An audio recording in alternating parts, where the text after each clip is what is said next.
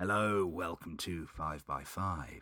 Before we start, make sure that you've listened or watched or read any of the things we're about to discuss in the podcast. Because if you haven't, everything's about to get spoilt for you because we go into lots and lots of spoilers. So if you want to watch these films, read what we're talking about if it's a comic or listen to music that we're discussing. For God's sake, stop listening to this, go off, read, listen, watch what we're talking about, and then come back. If you don't mind it being spoiled, carry on. If you've already seen it, carry on. This will be our own discussions, so you can listen to what we're rambling about. They're our own opinions, so you might not agree. And if you don't agree, that's completely cool. But for God's sake, don't write in angry to us because, let's be fair, opinions are like arseholes. We all have them, and some of them pretty much stink. Enjoy the show. Switch to DCS ranging. 240, I'm on the profile. We're in the pipe. Five by five.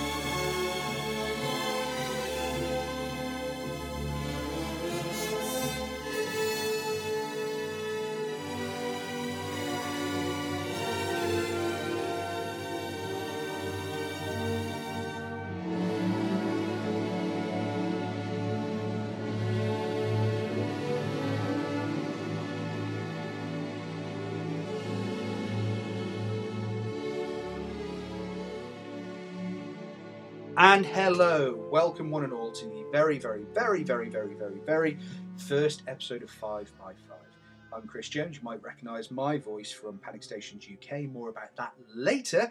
But this is a new podcast geared specifically for film and geek culture. And with me forever and ever and ever, whether he likes it or not, is my co-host, Mr. Mid. Hello, how are you doing? That was Nice to meet you. fantastic introduction. I hope you are well. You don't sound like you're I am well. under duress in any way, shape, or In form. no way, shape, or form am I in any kind of danger right now. You will do this podcast. Yes, You will. yes, Oh, yes. oh yes. So basically, the idea came when uh, Mr. Mid, who is a prolific blogger all over the internet, it's I will literally blog at your face whether you like it or not. It's everywhere, man. It really is. It's everywhere. Up the walls. S- so, sometimes just right in your hair. Yeah. It's it's disgusting. But yeah, he's uh, been doing a lot of film blogging and Blog in your hair. Oh, blogging my hair. I don't want blog anywhere. it'll never come out. that is the one Doctor Seuss story that was never released. blogging my hair. There is blog in my hair. Blogging my hair. Where is it there? I do Yes. not know or do not care. Blog, Oh. blog, blog. We digress and it's weird. Yes. Carry on. So, uh, yeah, basically, uh, we wanted to do a film podcast and Panic Stations UK, and I do love Panic Stations UK. Um, but the biggest problem with it is it's a bit of a heavy podcast. It's mental health, and I, I wanted to do some other stuff that I love, and that means bringing all my friends and family uh, and anybody else that I know who want to be involved in something that's a bit more light-hearted. And that's where Mid came along because Mid's always got a great uh, voice uh, journalistically. Is that a word? Uh, regarding, not? Yeah, why not? With regarding um, film, he's, he's got a great blog, and we're going to leave some links and things to stuff. Uh, so I'm going to uh, pass you over to Mid, and Mid's going to explain a little bit more about himself. Hello, yes, I'm Mid. Um, online, um, more probably known as Mr. Mid. Well, I say more probably known, depending on how many people actually read my blog. I do just tend to waffle quite a lot because I love films. Um, seemed like a good reason as any to uh, talk to a good friend and try and start a podcast so we could actually uh, verbally ramble about it and um, maybe frighten people with how much random shit we know. yes, To be and, honest with you, and that will be a lot. yeah. and we, we, I suppose the main thing is the, the I think it's quite important about a podcast is to try and keep it quite light. We don't want to bore the living shit out of you and make it sound like beardy and you know. and that's going to be hard because we all have beards in this room right now. Yeah, it will actually by proxy be quite beardy because of the volume of beard. And there is a big volume. There's of a lot of beard. There's a lot of beard. Yes. Yeah, Yeah. So uh, basically, one of the other people I wanted to, to introduce, who's going to be with us on our first ever episode, is a man who uh, you may have heard in, pod, in the podcast of Panic Stations UK. Uh, he's uh, one of my best mates, and uh, he's a really steadfast guy, and he's got lots to say about film and nerdy culture as well. Uh, so it's Mr. SDC, everybody. Hello! Yay! Fanfare! Fanfare, fanfare, fanfare. Right, so we're going to be talking about the Alien films um, for the for the first episode. We're going to split it up a little bit uh, because we've got Alien Covenant. Oh God, please be good. Uh, around the corner, merely two weeks away by the start of this recording. Um, so we're going to start talking about Alien, and we'll make our way through the films. I reckon. the Alien films just seemed like a really good jumping off point because, quite frankly, we could waffle about these films for hours, and we're going to. So it made sense to uh, ease you in with something that I think most people that would listen to a podcast like this would probably find some interest in. Um, so yeah, yeah, the Alien film seemed like a good starting point, a good jumping off point. Fantastic jumping on point. Yes, excellent. So, right, so without further ado, Alien.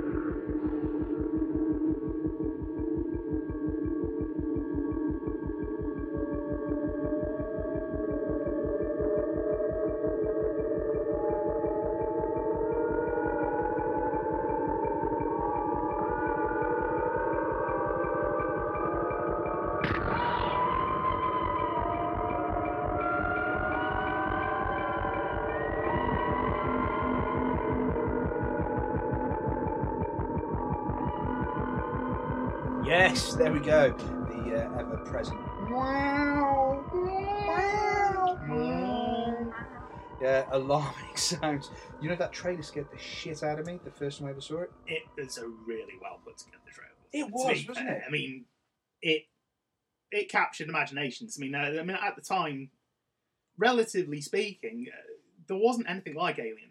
No. Not to not to the extent that it was going, the places that it was going. Oh no. Yeah, I mean, like, so what, 1979. Yeah. So think of the horror film. What can you think of any horror films before 1979? Specifically, like aliens, visceral as aliens. I mean, like sci-fi as well. I mean, Yeah. it, it was really. It, it was treading new frontiers, really. Not to Yeah. want to sound too um, glib or anything, but it was. It, it was. It was an original. It was an original idea. It was an original idea that actually came from somewhere completely different.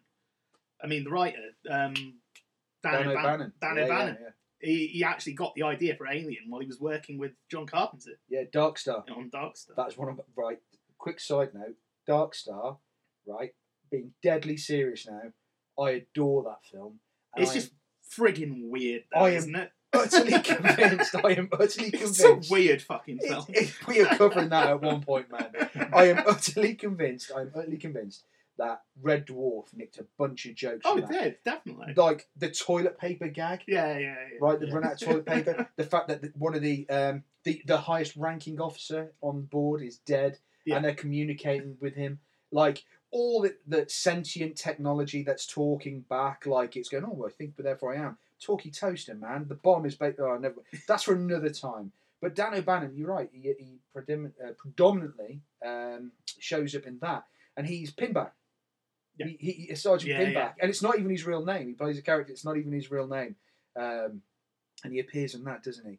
I mean, it, it, it's good because it, it shows just how, I suppose, in some respects, to the casual viewer of a film like Alien, they wouldn't know the importance of a person like Dan O'Bannon has played to the Oh, yeah. entire thing. I mean, it's it essentially his idea, isn't it? Really? Yeah, but he that guy. I mean, don't get me wrong. There, look, There's other people. there are other people involved. yeah. Of course there is, but I mean, Dan O'Bannon and it's it's Walter Hill. I want to say Walter Hill. Walter Hill was one of the producers. yeah, I, I mean, like Um, it, writing it was Ron Shusett. There you go. Thank you. Uh, like just because for me, I would always fixate on Dan O'Bannon Mm. only because of uh, Dark Star with uh, Pinback. But I, I have I have to be completely honest. Um, when I think when I think of Alien uh, and I think of the, the creation of it and what it looks like, the first introduction to Alien. Before we get anywhere, because we've already just kind of touched upon a few things very lightly. What is your first introduction to Alien? Mid? My first introduction to Alien wasn't actually Alien at all. It was Spaceballs. Wow, really? because of that little the John Hurt scene. little John Hurt scene in there. I went, what the hell is that?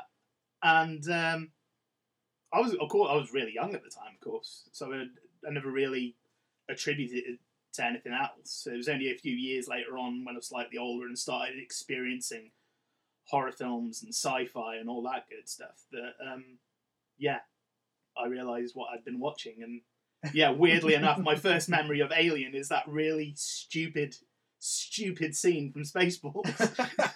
the least scary scene of all. And it's awesome. It Yeah. is. He all right? Yeah, the guy digs me. Hey, what's wrong with this guy? I don't know. Bring him some water. Water my ass. Bring this guy some Pepto-Bismol. Waitress, waitress. What did he order? Oh, he had a special. That's what I ordered. I changed my order to the soup. Good move. Uh, uh, uh,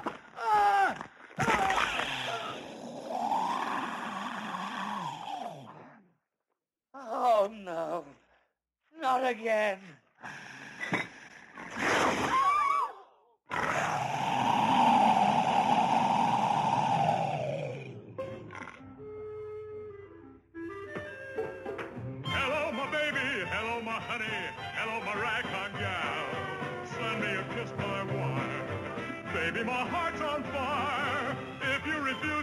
Me, honey, you lose me. Then you'll be left alone. Oh, baby, telephone and tell me I'm your own.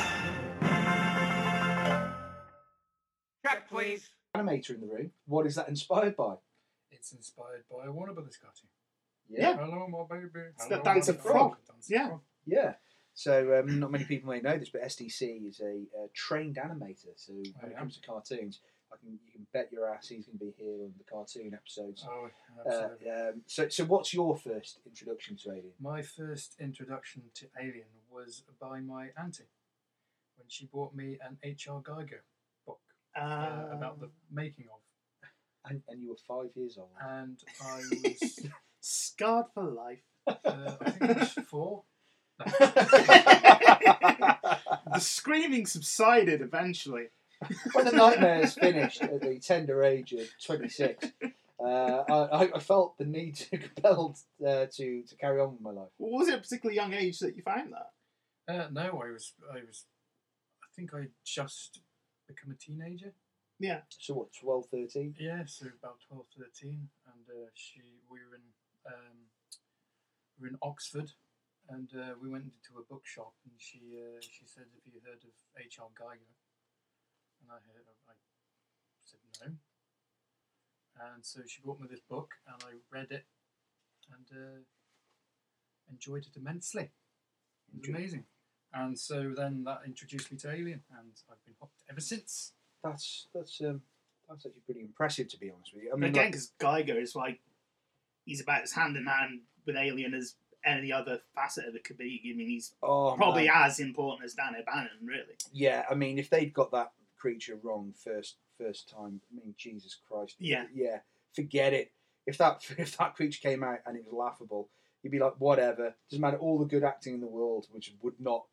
And you'd have another, ironically, uh, another recreation of that scene of Sergeant Pinback in Dark Star Yeah. versus the beach ball with the feet in the elevator shaft um, instead of Sir Terror with teeth. Uh, my first introduction to the Alien franchise. Um, I weirdly enough, I watch a lot like a lot of people. I watch these films out of sequence. My initial uh, sort of viewing order of the Alien films when Aliens, Alien, Alien Three, and then Alien Resurrection and subsequent sequels in order, you, you, you know, afterwards. Um, now, I, I'm gonna I want to make my parents sound so irresponsible. I'm sorry, mum. I'm sorry, dad. Um, I saw Aliens when I was probably eight years old. Wow. Uh, so about 1988. Starting when they're young. 1988, Definitely. 1989, something like that. I saw I saw aliens, and basically Central. Uh, for the, for those who are listening, it used to be with terrestrial television. For those out there who don't remember, you just had to tune in your radios and your television sets to find the individual channels, and there were only four, unless you could afford Sky TV. And uh, where I was, um, we had different regional stations, uh, much like in certain parts of America. A lot of America did that as well. And uh, we had a channel called Central, which is now known as ITV. And Central was uh, showing aliens, and my dad got the old videos out. There used to be bribery material because of me being a young, impetuous young boy who my father found very hard for discipline would uh, turn around and say, "You can use, you can use and watch these uh, films, but you have to be good. and You have to do these sort of things." And he often would uh, watch them firsthand to make sure if things weren't inappropriate. Ironically, Just to make sure things weren't too massively scarringly horrific. like I don't know, uh, an egg going getting laid into a person's fucking face. Yeah, there's like a, a guy getting face raped by this squiggly thing. or, or as I like to call it, Saturday night. Uh, so, like, yeah, basically, uh, we we we had a copy of Aliens that my dad had recorded off Central, and th- they were the best ones because they were the ones where they got the swearing, the f bombs, Mm. and it was obviously some guy in a microphone uh, booth trying to mimic the voices of the actors to change the word. Oh, there's some genius ones with those. I mean, you watch Predator, Jesus Christ. One of my favourite ones. Uh, but that's for a podcast for another time. Repo Man, the Emilio Estevez Yeah, film, yeah. They actually recorded. I actually prefer this version. The director actually recorded um, in in the actual uh, overdub, recorded with the original actors, other versions of swear words they could show on terrestrial telly. And one of my favourite ones, instead of uh, "Watch it, motherfucker," is "Watch it, melon farmer." And Yeah. I love that line. I actually prefer it because it actually falls into what Repo Man is. Ed, Edgar Wright and Simon Pegg did a similar thing with Shaun of the Dead. Yes. Because they're such massive fans Yeah. of Repo Man. yeah, They yeah. did an edit of Shaun of the Dead exactly the same. It's genius. I, I love I love it. I can't get enough. And, ba- and basically, um, yeah, I got to watch Aliens that way, and uh, it was terrifying. There were ad breaks. Uh, my mate uh, at the time, a lad called David Ball, uh, he was stopping the night, and uh, rightly or wrongly, he watched the film with us, and uh, he was stopping the night. And I, I'm not going to lie, it was a hard night's sleep for me. I was so glad I had a friend stopping over because every time I closed my eyes, I could see the aliens when Hicks looks up through the yeah. through the top grill and you see them all coming across the ceiling. I could see all that stuff. So um, when I said, "Oh, that was pretty," but it was cool because it was an action film as well. Well, yeah. Uh, aliens were terrifying, but it was an action film and Vietnam in space. And I always remember talking to my dad saying, "Alien, can I watch Alien?" And he was like, "Oh no, no, no, no, no." And I was like, "Why?" He was like, "That's way worse." I was like, "How? How is that worse than what I just saw?" And he was he was not. No, no, no. You can't watch it. It's it's far worse. I was like, "How? How, how the hell can this be worse?" Um, eventually, I managed to convince He's him. right, though, isn't It, it? it is. It, is worse. so- It's definitely more horrific. the, the original Alien, it's all about subtlety oh more yeah. than anything. and psychological Definitely, terror. isn't it? Totally. Oh, I mean, like aliens. I mean, Alien is. Um, I'm probably coining a phrase that's been used before. It's a haunted house in space, Yes, yes, it is definitely. and Aliens is a war film. Vietnam in space. Vietnam in space. Yeah, why not? And um, I don't know. There was there, there, there just seems to be a bit more lightness to aliens. Is that the right word? I don't know. I think you can see the end of the tunnel. yeah, You can see the light at the end of the tunnel with aliens. Alien just feels bleak and hopeless and oppressive, Yeah, doesn't it? Really. very much so. on, on your first watch through, definitely. I mean, obviously, as with any horror film or the like, the more you watch it, the more desensitized you become to it. I mean, there might be some exceptions to the rule, but I think generally speaking, the more you watch something, the shock factor goes down. With it. Yeah, yeah, definitely. I mean, like it, you said about dark and bleak and depressing. Uh, like, if you think that was bad, wait till we get to Alien Three. Oh, Oh, that's gonna be the that's gonna be the uh, sunny walk in the park. That yeah the fun. That is David Fincher's Alien Three. Uh, but that's not going to be a predictable podcast, by the way. We actually really like Alien Three, but we'll get to that. Yeah. later. yeah, I, I, yeah. That's later on because I will defend that film to the death. Hell yeah. Um, but like, uh, yes. So, so Alien, um, as you say, 1979. Dan O'Bannon. He he comes up. It was like you were saying something with Dark Star. He had a bad experience, didn't he? He was basically writing or helping to write, I think it was, the screenplay on Dark Star, and he had different ideas to the people he was working with. I mean, what he envisioned for Dark Star was eventually what he turned into Alien.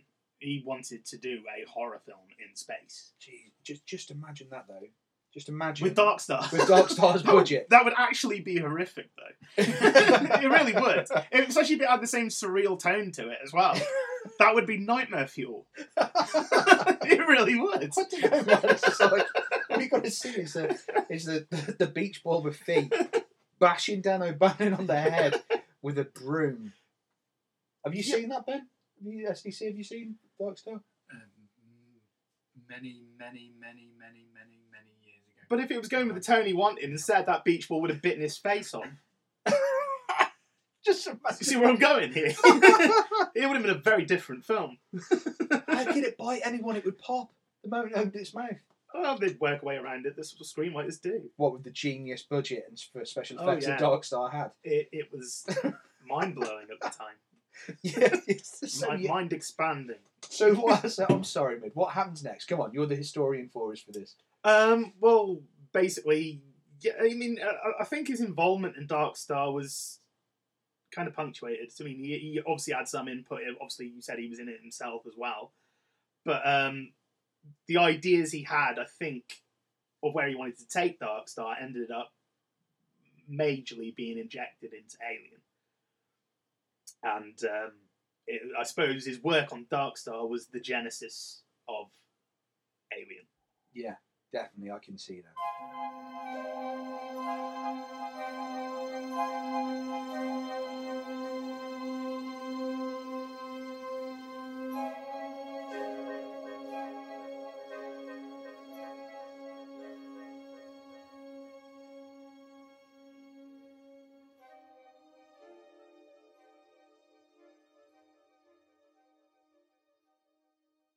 You, do you want to put anything else into that, uh, Ben?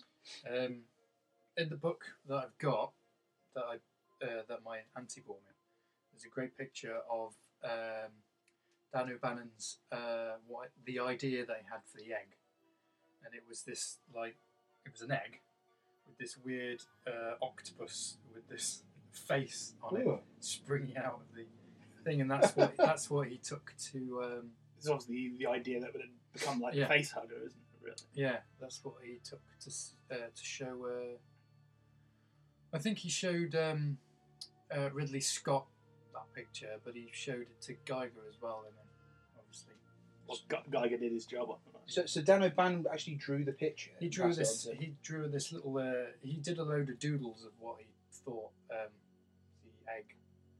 So he, he must have really, he must have really interested Geiger with that idea for Geiger to just run with it. Yeah, absolutely. And then, um, and then, so they uh, Ridley Scott. I think he was already on board by the time they spoke to Geiger about it, and so uh, Geiger and Ridley Scott had a meeting, and they went over what exactly the thing should look like.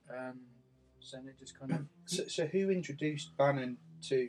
Who, how did Giga Geiger? I am sorry for those at home who are going. It's Geiger or it's Giga. I'm going to say Giga, like everybody else. Uh, I know what you're going to say here, and I should know this, but I'm really not too sure. Oh no, I'm going to say Geiger because you said Geiger. say Geiger. I'm not too sure how Geiger's involvement came about, to be honest with you. Yeah. Um, it was uh, Ridley Scott. I'm pretty sure it was Ridley Scott who said, uh, "Have you seen this guy? I think he'd be very good." Um, and then so they went to meet him. Uh, Because, I mean, it, they took it in some very interesting directions, giving their work to Geiger, because Geiger's work, it's unique to say the least, but um, it's also very sexualized. Is that the word? yeah. Is it? I hadn't noticed. Let's just you know, subtly touch sexualized, maybe? this- there's no subtlety in the sex on that. The man liked his lady parts. Um, yeah, right. We, we will get to that and sausages. in a minute. Mm, sausages. Mmm, sexualized. So I don't get the connection. No. Sex and sausages. I, We I digress. Anyway, um, we'll- we'll get to that in a sec. So, so Giga, uh, Geiger. Geiger, Get it right. Geiger, Giga, Oh my god. Geiger. What the fuck am I working with? Who are you working with? what tomfoolery and clownishment? Are you Um, thinking of Ghostbusters? What? Hmm? Are you thinking of Ghostbusters when they're pointing that thing down at the floor? the Gi- the Giga counter. The Giga count. Uh, But isn't that a Geiger counter? Well, you say Geiger, I say Giga. Or no, you say Giga, I say Geiger. Gauger, Geiger, go again. Geiger, Go again. the G man. I think it's the same thing. The, the, the pronunciation's just different. But the isn't point Yanks, is, Mr. different with Americans. Radioactive, the artist, um, basically, Sonny Mr. G, we'll call him that. Mr. G, uh, G. bring brings out, The and I G-man. apologise because the guy was a genius, uh, and the least I could do was get his name right. But you know, Well, I can't. I'm sorry. he, he's one of my favourite artists, so, you. So what? Well, what, how do you pronounce his name? Uh, well, I call him Geiger. I So call I- him Geiger as well. Then I'm going to call him Giga. No, I'll call him Geiger. That's fine. Um, yeah. Okay. So, so Geiger uh, gets involved. Um, you got Dan O'Bannon. You, you you've got the the writing styles because. Am I right in saying Bannon writes the script, and then he had to fight for his credit? There was a massive Mm. thing. There was there was that. there was some big falling outs. Um, Dan O'Bannon, in many respects, felt he was underlooked for his work on Alien, and to an extent, I agree. Mm. He brought a Um, lot to the table. he brought an awful lot to the table. I mean, Alien would not be what it is now without Dan O'Bannon. Yeah. And I think at the time maybe he was slighted a little bit. I mean, uh, Walter Hill apparently outright ignored the guy on set. Wow. from what I heard. Um, stories. Uh, he, he was basically, oh, that writer's here again. He Wow. obviously wants to try and change something because, um, you know, Hill and um, Walter Hill was making changes himself. I mean, the character of Ash wasn't even in Dan O'Bannon's original draft. Really? A- Ash was brought in by Walter Hill. It was um, he, he basically took a character from Bannon's original draft of the script and um, changed it from a human to an android. And it's just little changes like this, I think, that got O'Bannon's backup because I suppose he's very um, he was very precious over his over his baby, Oh, yeah. as I suppose many writers are. To and, be honest, and if you and there was, of course, a very famous falling out with Ridley Scott as well. oh, tell us more. Um, I don't really have anything in the way of details of that over what the falling out was actually over, but I do know there was a very public falling out on set between Ridley Scott and Dan O'Bannon. I think it's basically the same thing, deviations from his ideas. I, I think I, I can understand from a writing standpoint where he's at.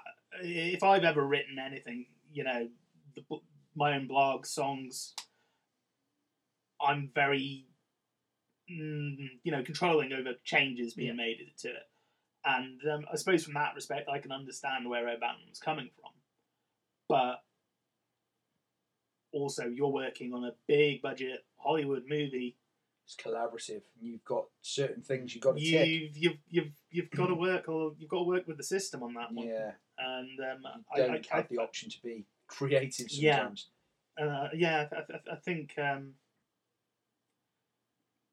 he felt he wasn't given an, enough credit on it, and uh, to a certain extent, I would agree, because when anyone says Alien, you'll hear Ridley Scott, you'll hear H.R. Geiger, you'll hear obviously the actors, the big name actors like Sigourney Weaver, where she was discovered for the film, and Tom Skerritt and Veron- Veronica Cartwright, Harry Dean Stanton, Yaphet Kotto, all these people.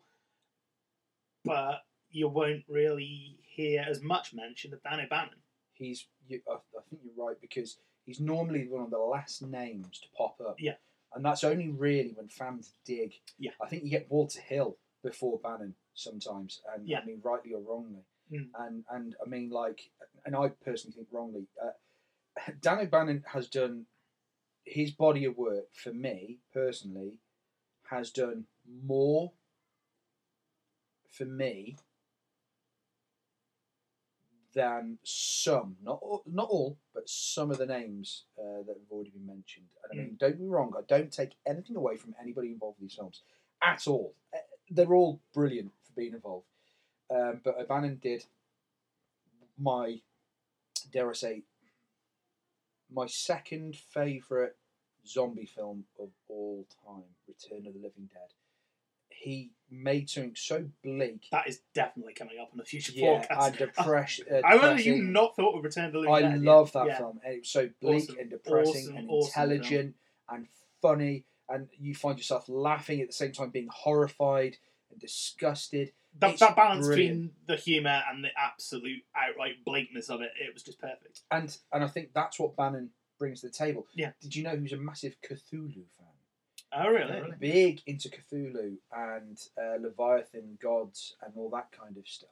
I suppose So- you can kind of see that a little in time. Alien, couldn't you? Well, really? think about it. The, yeah. the face hugger straight away Yeah. is the first thing I think. Well, it's not just that. It's just the fact that these things are found in some forgotten place on a dark planet somewhere in some massive chamber full of all these mad eggs and stuff. Where do they come from? What lay them? You find out later, of course, but at the time you don't.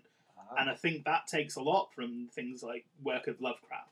Well, well, the thing is, the original life cycle of the alien, which I think O'Bannon came up with.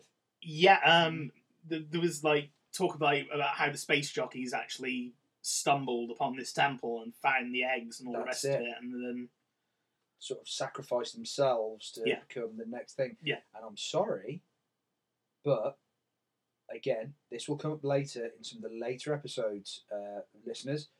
But a lot of that is mirrored in Prometheus hmm very much. with the sacrificing themselves and Yeah. things like that. A lot of it is mirrored, and I am, I have my predictions for Covenant. One of my big predictions is, um, I think they're going to go back to the idea of how these eggs were originally created, Yeah, uh, which is done in Alien, which O'Bannon came up with, and they actually put it into uh, a sequence that was deleted later on in the film, which again we'll touch upon a little bit later. Uh, but yeah, there, there, there's there's there's a lot of there's a lot of that now. So his influence, I don't think you can take away his influence from from the overall product. Just as well as like you can't take away Scott's um, detail, the the stuff he brings to the table. it's it's all about subtlety with Scott Mm. in this film. Well, I mean, in, in most of his songs, I mean, look at Blade Runner as well. Again, future podcast. Oh yes.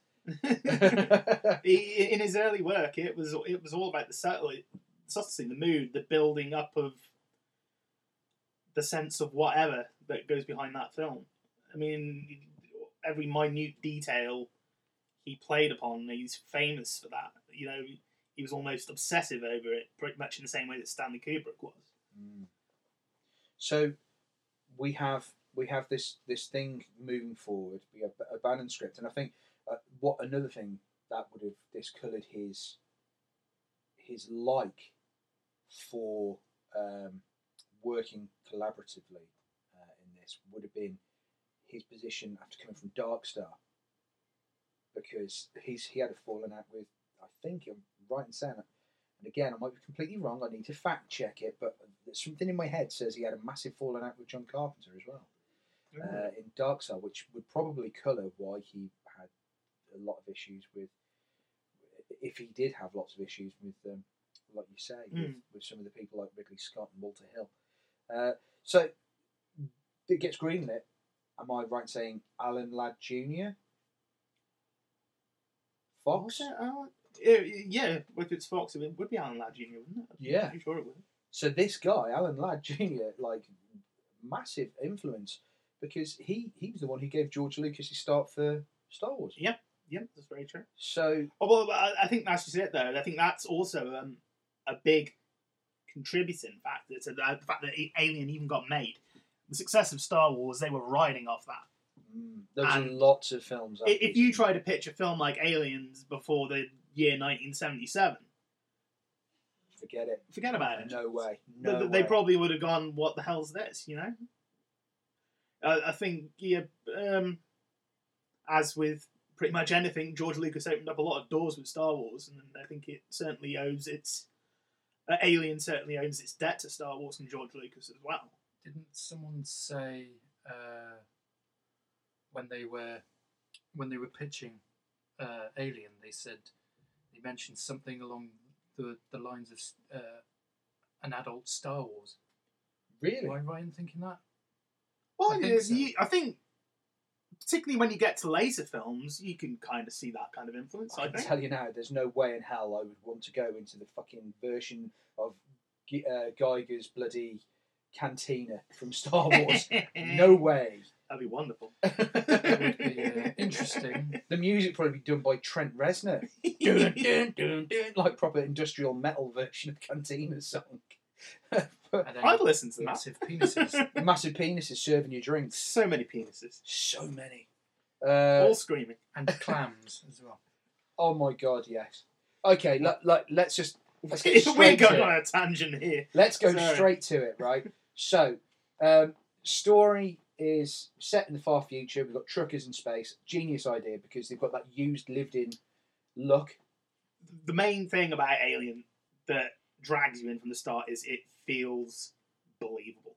Yeah, It's Yeah. a world that is lived in, and it's a world that's feasible. I mean, these are people just doing a job, but in the distant future, aren't they? and there's a class system in place as well. You can see it. There is very much, and um, it there was uh, it wasn't really touched upon in uh, many film scenes, but it was all supposed to be that they were very much um, because they spend so much time alone in deep space. They're all very much procreating with each other on the sly and all the rest. of it. Shagging around. there, there was, I think, there was supposed to be like a sex scene between like uh, Ripley and Dallas that was never filmed in the end. I think They never really touched upon that, but they did go and touch upon that later in Prometheus. yeah, and And I uh, think it was an idea that was basically because it wasn't used. They thought, oh, we'll, we'll stick it in here instead. and I mean, like, let's be fair. It's going on the notion of sex as a weapon, and let's be fair, isn't it always? Yeah, um, so, like, tell that to a praying mantis. sex is B- definitely a bite your face off bite your face off. like that ball thing. right off your head. Yeah. Yeah. But even the Slurp out your eyes. that sounds like a good Tuesday night to me. Slurpy, slurpy. But even the details of the uh, the thing, I think Ridley Scott said that they didn't want anything too technologically advanced. Because they couldn't do it for starters. One, they I mean, couldn't do it, but also it would be too. Uh, people wouldn't think it was real because they had It, this. it goes back to the feasibility of it, doesn't it? I mean, I think that that's the big thing that made Alien so scary is that this world didn't feel too detached from our own. It's like the uh, you know the the computer screen with the. Yeah, yeah. Yeah, yeah. Uh, you could just, I mean, like in, uh, they had them in um, in Superman. It was just that classic thing that you've seen The monitors. Yeah, yeah. everywhere, and There's something iconic, isn't there, Yeah. about that? yeah, especially with the way it uh, appeared on the screen as well. I- Big chunky type. Yeah, I, th- I think it's it's it's certainly helped with the um the, the cast that they assembled for the film Mm. because it's ridiculously strong. Yeah. It's a ridiculously strong cast, and um, they kind of do a switcheroo on you because for the first what hour or more of the film, you're not even really sure who the main character is. Yeah, It's kind really of it's point. kind of very ambiguous, isn't it? Really, Well, Ripley's actually quite far in the you background. You don't really know that Ripley's the heroine until you meet the point where um, Yaphet Kotto and Veronica Cartwright bite it, Yeah, and then it's like, well, she's left. She must be the heroine. but I mean, like You know? Dallas, you, you just you you've got You you would assume up Tom until the, po- up until the point he goes into that duck and most terrifying You- part of the whole film. exactly me. yeah. You pretty much think he's the guy, don't you? Mm. Because he feels like the guy. He, he he plays it like the guy, doesn't he? You know. But then Ripley starts kind of coming up in terms. I think of, it's I think it's the fact that, that her character's got some proper attitude. Yeah. That's But what also, does it really. isn't it? as- Particularly the back and two with uh, Parker and Brett. Yeah. Yes, but again, that's very much like a, kind of a class system because, uh, and I don't know if this was deliberately done- right. Sigourney Weaver is far, far having met the woman, right? Have, well, two of us in this room have met her. yeah, Both yeah. Yeah, yeah, whatever. Yeah. In your face, we hobnob with the stars. Screw you. Um, yeah, Sigourney Weaver is a really nice, down to earth, kind lady, wasn't she? Yeah. And and and um, I will go on record as saying that. However, because of the way that she can project herself, the way she was very, she kind of made us go, well, look, I'm a flight lieutenant. I've got to be very, very regimented. I've got to know what I'm doing. I've got to stick by protocol, like not letting people on the ship when people, you know, and, and all that kind of But stuff. you- it's like the first hour or so of that film, she kind of subtly like a bit of a bitch, really, isn't Yeah. she? Know? and that is brilliant because we only start seeing Ripley become human later on, and that's great Mm. because prior to this, all our sort of outpouring with um, Ripley is she's you're like what a bitch help help him for Yeah. God's sake like for God's sake someone's someone's attached to their mate's face the other people are locked out the captain's locked out people are terrified let them in. She's like no I'm, I'm sorry you're going to stay out there. And then of course uh, Ash is like no I'm going to let him in. And yeah that kind of the character of Ripley doesn't really it's not because she doesn't develop I think she's developed all along but it's subtle it's so very well Yeah. portrayed I mean- by Sigourney Weaver In that first film, I don't think there's much in the way of character development. I mean, it's very much oh there's a story arc though there's a, there's a, sto- definitely there's a story arc. There is a story arc, but uh, as far as her character goes, I don't think I'll probably get shouted at for this, but I don't think she's that interesting. blasphemy She she she up until the last, you know, the, the the final act of the film, she's kind of one note. Ooh, okay Uh, Wow. The character, not the acting. the character. I the like character, it The character of Ripley. I would Get not there, rubbish the acting of Sigourney Weaver at all. she was amazing But the character of Ripley only really comes into her own when she's towards the end like towards the end of the film. But I, I think that's actually part part in the way that she carries the character. Like she's very regimented. I think that's the reason. And the breaking into being more human comes towards the end, and that's where the interesting part happens for me. That said, there are some very strong personalities in this film. Oh god, yeah. Christ, Yaphet Kotto. How do Well, you? not The just- guy fought Roger Moore. not just not just uh, character wise, but um, actor wise as well. It's not very often you can have an actor in your film who can like inflate and blow up.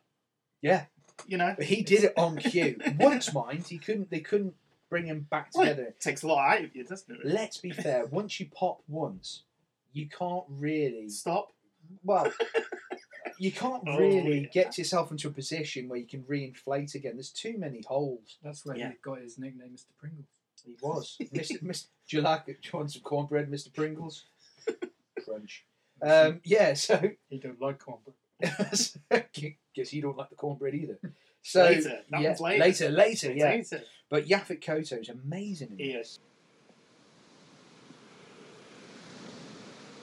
Hey, Ripley! Hey, Ripley, I want to ask you a question. If they Hey. find what they're looking for out there, that mean we get full shares? Don't worry, Parker. Yeah. You'll get whatever's coming to you. Look, I'm not gonna do any more work. We get this straightened out. Brett, you're guaranteed by law to get a share. What? Why don't you just fuck off? What? And what'd you say, Rick? If you have any trouble, I'll be on the bridge. Come back!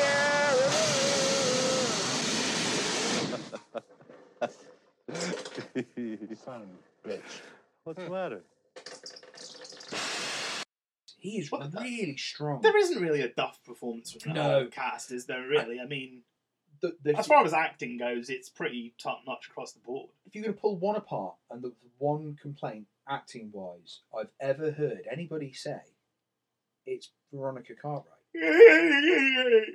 Yeah, the- right, That basically, okay. isn't it? However, again, I would argue that's not a problem. No. I think she does exactly what needs. She's the human element of that, where you've got you've got the like machismo, the machismo, or Mm. whatever the hell you however you say it, like um, oh, Skerritt. yeah. Yeah. Well, no, not even from Skerritt. Skerritt's not even that. He's he's the sort of the, the calm, He's very level brave, yeah. level-headed yeah, guy. Yeah, Sigourney Weaver. You know, Ripley's the the kind of the very straight Kotto's constantly having a pissing contest. There you go. There's your there's your Yeah, yeah. machismo sort of thing. Yeah. Uh, Brett's your cynical one. So Harry Dean Stanton's your cynical, uh, kind of like whatever man, you know, kind of guy. Uh, Ash is completely logical for the obvious reason. Oh my god. I- Ian Holm in that film's incredible. he is amazing. Th- There's, there's a second of footage in that where he's just started to malfunction and he's just about to suffocate Ripley. And there's this very strange expression on his face, and the eyes go, and it sends the hairs on the back of my neck every say- single time. The, it wasn't the alien that scared me the most. He It was terrifying. It was, you know, He was absolutely terrifying, brilliant. It- It's just it's so layered. It's it's crazy. I mean, you're asking a classically trained Shakespearean actor to play a robot, and what he did was not what you'd expect of someone playing a robot There's no stiffness to it, at all. but at the same time, it's very clinical. Oh, yeah. You wouldn't It- think it. it- it's it's it's a very balanced performance. Mm. It's it's Knife edge. expertly so. yeah. yeah, definitely knife you, edge. you can see certain moments where the the kinks are showing, little ticks and like expressions and things. Well, uh, I mean, we're, we're jump as the first podcast. You'll have to wait for the assigning this out. We're kind of jumping a bit everywhere, but but like it's good for the open discussion. Uh, I think for like go- going with the performances, I think like you say, there isn't a bad one there. Veronica Cartwright's one is very very much a she's she's the viewer, she's the audience. And I'm sorry, anybody in that situation, I have no qualms. I would be Veronica Cartwright screaming my head off. Yeah. Uh, Yeah. It would be terrifying. I think everybody wants to say, "Oh, it would be Yaphet Kotto." No, No. no. But the thing with with the the, the chest buster, that was or nobody knew what was going to happen. They they none of them knew what was going to. I, go, I think what they was were going aware on. there was a setup going on because obviously they had to prepare John Hurt on the table. They'd read the script, but they didn't know. but they what. didn't know how what it was going to entail. Yeah, And I also love the fact when Ridley Scott set this up, it was a one shot deal. Mm. He literally set it up, set it up with John Hurt. John Hurt knew exactly what was going to happen, obviously, because he's lying on this table. Everyone else is out and called back in, and they roll. They roll with four cameras set up, don't they? Yeah. Around this room. And not one of them knows what's about to happen. and there's not one duff reaction. They know the alien's about to turn up. That's probably about as much as they know. They don't know how it's about to turn up. Mm. And that scene, the reactions in that scene, Oh, I mean, Veronica Cartwright's reaction is one hundred percent genuine. it's real. And I think the thing that helped get that reaction even more was when that blood went off. It, she took it in the face. Full force. like a, Sexual. like a pro. I, I think I probably would have made the same noise. yeah, yeah, You know. very much so. So the film will stop because we, as I said, we're jumping about for the first one. We will be a lot more direct next one because we're feeling away. But start the film off, Ben. How does the film start? Uh, it's uh, Tell us the story of Alien. Flying through space, and uh, you see the the the big uh, ship flying along, and then the letters appear. The Nostromo. Um, Taken from a novel. Is it? Yeah. Uh, what was it? Bloody Conrad. Oh, no, Conrad. Conrad. Yeah, yeah, yeah. Because in the novel Nostromo, it's set in a mining town called Sulaco. No way. Yeah. That's. I've awesome. only found that one out um, a little while ago, but um, yeah, it kind of blew my head a little bit. It's like, you just ripped those from a novel. That's really cool, though. So what happens next? uh, I can't quite remember. What, t- t- if you were to tell, tell, sell me Alien. Tell me what Alien is. The beginning of the film. How does it start? You don't have to go through every scene, but just tell me what, you, like, the basic premise. Well, They're in deep space. they're in aren't they? deep space. Yeah, they're, like you said before, truckers in space doing a job, um, and uh, they wake up, they go about their business, and then they get a um, they get a uh, a message from the company to tell them to go and have a look at this thing. They've received some message from this place, so they have to go and have a look at it. Uh, they go down, they land. Uh, something happens, and uh, and as we said before, um, Ripley is the one trying to keep everything, uh, trying to keep to protocol. Because if she doesn't, then something could go wrong, and Ash decides that Ash, being the the uh, the mysterious one, decides that he's going to let them in, uh, and obviously all hell breaks loose, and uh, shit happens. As they say Alien. That, that was the original tagline. Alien. Shit happens. Deal with it. in space. No one can hear you scream, and shit happens. yeah. In- in- I thought you were just going no one can hear you scream and shit. it's true. They can't. You can't scientifically prove that's not true. You just see it emerge. Like the ultimate black hole. What's that? Okay. Is that a meteor there? It's not a meteor. No. Oh, No. it definitely looks like a storm, all right. Oh no. Oh, it's all over the front of the cockpit. Uh, so, Cockpit. Sorry. so they get on. They get on board. You have the alien. Uh, we, I mean, obviously the performances, brilliant performances. Let's talk about design. We have skirted around the rim of Geiger, Giger. You say Giga, I say Geiger. It It is says Geiger. G man. G Man. You say Geiger. Geiger. Geiger. Can't You said Giger. Giger. The G Man. The G man, Mr. Let's, G. let's let's talk about the G Man. Okay. Come on, man. Lay it on me. Design wise, there's no way around it, right? If you were to turn around and right, you, basically the alien cycle is an egg, and out of this egg comes this spider with a long tail. Or as somebody, I can't remember who put it. Uh, I think it was Ridley Scott put it as two hands together, coming up someone's face. Yeah, there you go. So, That's interestingly, that's how they actually did the egg sequence. oh, Oh yeah, It was filmed upside down. The egg was on the ceiling. The camera was underneath, and it was a person's hand just bursting forth from the egg. and they had uh, Well, obviously, butcher like and offal puppet and God knows butcher Yeah, guts yeah. and things. they, they went to a. Uh, They actually went killed the a butcher's. butcher and they ripped him apart and put him in the egg. Very haunting. Yeah, it was just to get that jumping effect. It was just easy to do it upside down. Someone thrust their hand in, and, and, you and know, you only see it, see it for like a split second. but it's That's how they did it. but it's brilliant though. Yeah, so- yeah. Didn't they make it out of a rubber glove? Yeah, it- Yeah, I mean, it, it, it was very simple because you couldn't really see it anyway because it happened so fast. I know. I think it was just basically a simplified version of what the face hugger would look like because you're not really noticing details in that moment. You're too busy jumping out of your skin. Hmm. it, it, let- it, I think it let, allowed them to have a little bit of artistic license with the way they went about things. But the design of it is terrifying. Oh, it is. It's just like a big spider with a tail.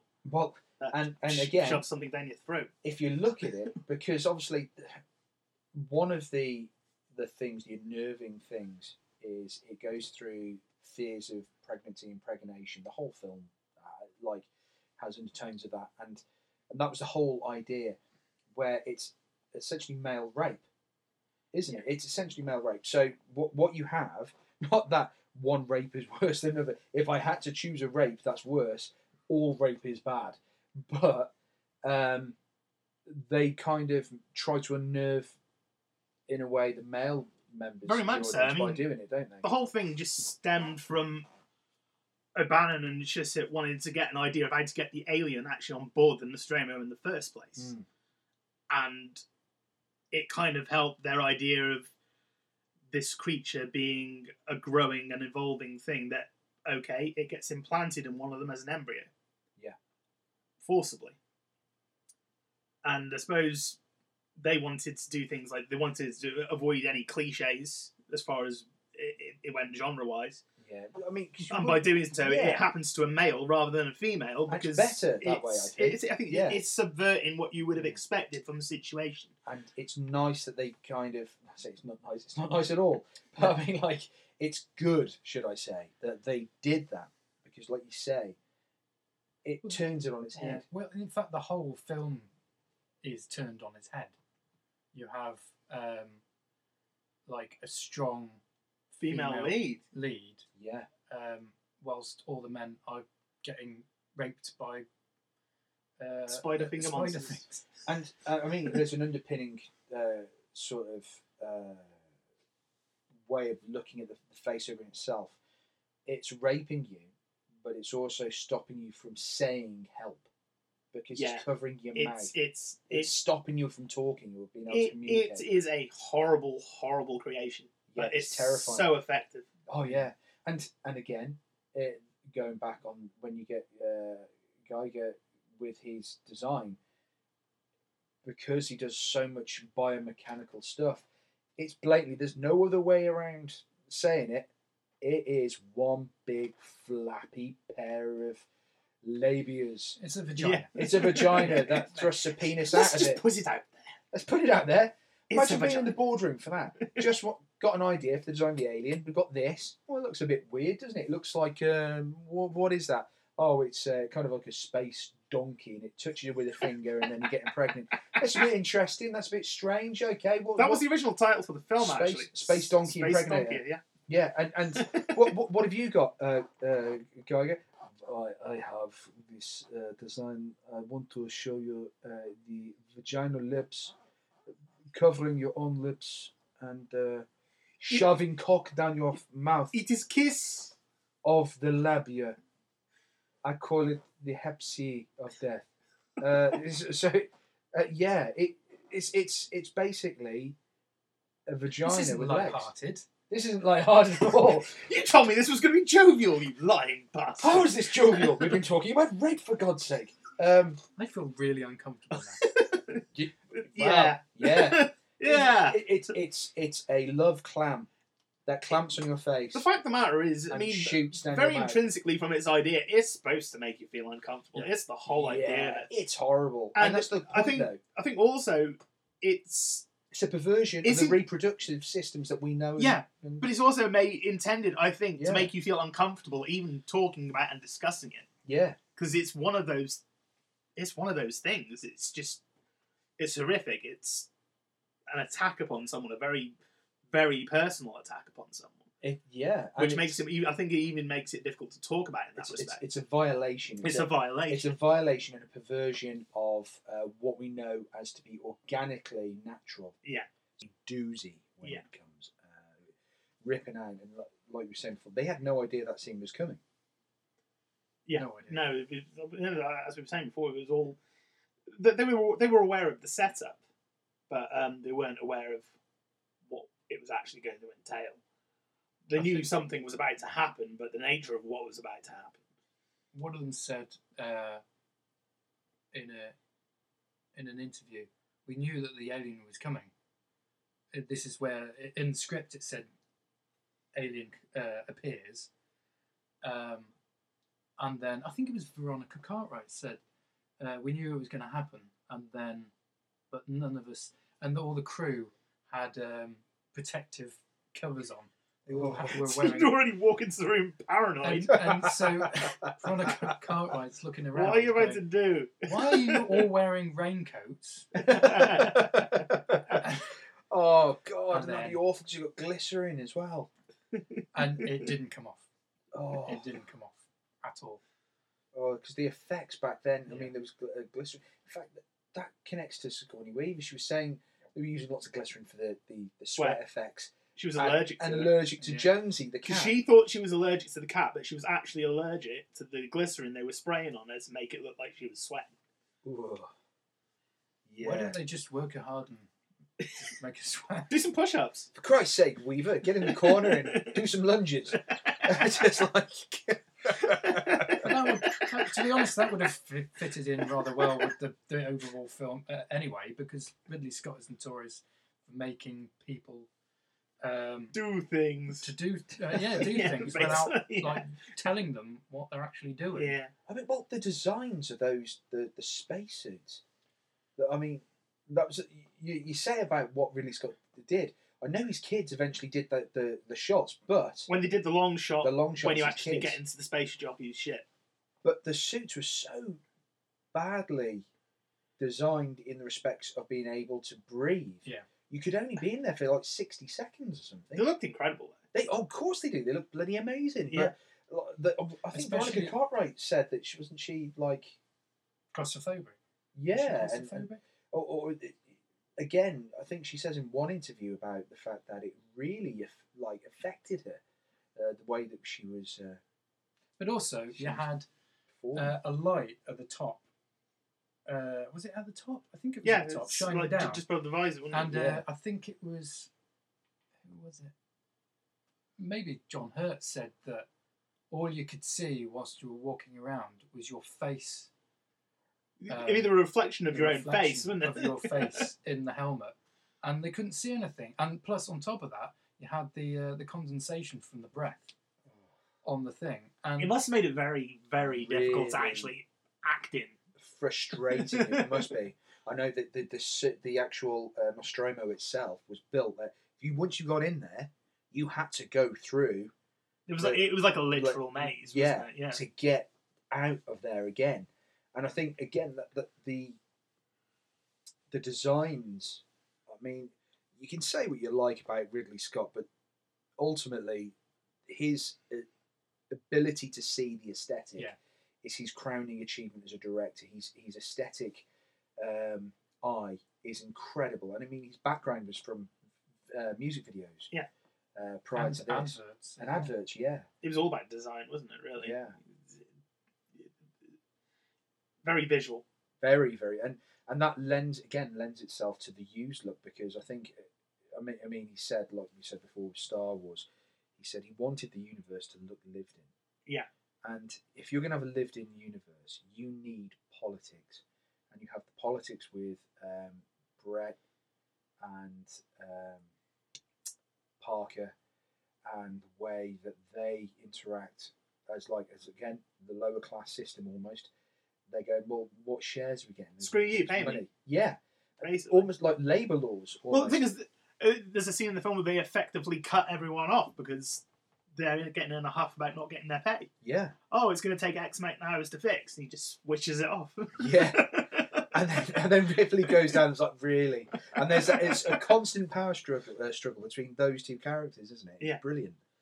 Uh, yeah and I think once once you I mean it, it makes itself a world. I mean what how long is it before they actually get on LV four two six You're probably looking at a good 20, 25 minutes before you even reach the planet. I mean, that opening sequence, just um, the lingering shot through the ship to the turning on. pods, to Yeah. everything turning on, to people waking up. You're probably looking at a good four or five minutes of just going through that sequence. I mean, that is a hell of. I mean, But it's that's beautifully impressive. shot. It's, beautifully shot. I mean, it grabs you from the get go because it's very. Um, I don't know. It's it's already put that sense of mystery in there, hasn't it? You know, you see this like completely derelict spaceship. Where's this going? Yeah, and the design. You know, I mean, oh, I- I'm not being funny or anything, but is it was it Morpheus or Morbius the Morbius, the, the artist? There's a lot of it reminds me. Some of that reminds me of very much. Uh, I think uh, that's Ridley Scott went on record saying he was like one of his influences for when he because even when he did um, the storyboarding for um, Blade Runner as well. Look at the storyboarding for Blade Runner on Google now. People listening, do it, and then look at Moebius and look at the differences between the two. He he was heavily influenced by this guy, and you can really see it if you look. Um, I'm sure all of you out there have got the Blu-ray. Look in the extras. Look in the design. I have everything. several copies of the film. Look in the designs and compare that to Moebius's work, and you can see that Ridley Scott has taken a lot of influence from He's this guy. uh, Ridley Scott's a big fan of uh, heavy metal. Oh, we will Uh, do that. We've got to do that. Ah, yeah, yeah, yeah. Gro- Just, And again, I mean, wasn't Dan O'Bannon a heavy metal reader? I think he liked- was. Yeah, I think it had something to do with Did- the film. I suppose did he have something to do with the film? Wasn't hang on, hang on. I'm, no, I'm going to have to check this now, uh, listeners. So I'm going to use my mobile. Just the uh, power of Gugel. No, no, that's not it. That's porn. No, No. no. that's hardcore clown pornography. I can't use that. Um, let's have a look. Dan O'Bannon. And let's put heavy metal in and let's see what happens. That- Right, straight away, heavy metal. Uh, yeah. Wow. Was he- Okay. Was he involved with the writing of the film? Interesting. Um,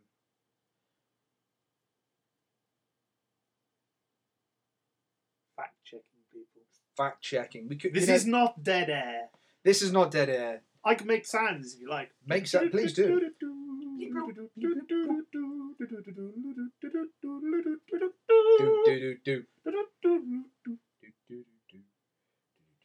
Ah. Help create the animated feature Heavy Metal, writing two of its segments, Soft Landing and B17.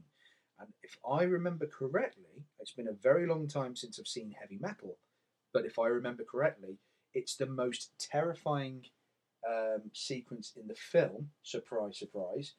And it's also my the most memorable for me, which is it's the beat it's the World War Two bombers and Yeah. all the zombies and all Yeah. the dead pilots. And it is terrifying. Watch that sequence now, I, listeners. I, I can't watch heavy metal anymore without thinking of that episode of South Park. Oh, yeah. God damn your rocking tits. God, yeah. Uh, y- Major boobage. We've got to. We have got to watch heavy metal at some point because that that is a really way out there. I I suppose it's basically America's answer to 2000 AD, isn't it? You can tell this is our first podcast because we're digressing like hell on this. Who are you again? I- I- what I- are you? I hope it's at least being entertaining while we're doing this. Yeah, and, and we will be more on focus. We're just finding our feet. But in space, no one can find their feet unless they have weird artificial gravity. Much like Alien or Well, you just find your legs, and probably on the end of those. depends. I mean, like if the aliens got you. Well, yeah, you Yeah. would have ripped them off. Yeah. Well, uh, speaking of which, what do you think about the violence in this film, apart from the birthing sequence, which obviously is incredibly visceral, the, the only word you can use for it? What do you think about the violence in this film? Deliberately dialed back. Isn't Yeah, it? There isn't that It's- much violence. It He wants to leave. A, he wants to leave a lot more to your own imagination. Exactly. Because whatever's in your head's probably a lot worse than what actually about to happen on screen. and in the alien films it's normally another set of alien teeth uh, it's yeah i just i think that i think the violence is really understated underpinned uh, for everything after after that initial scene after the stuff uh, that that happens But the it, when um, when Ash tries to kill Ripley,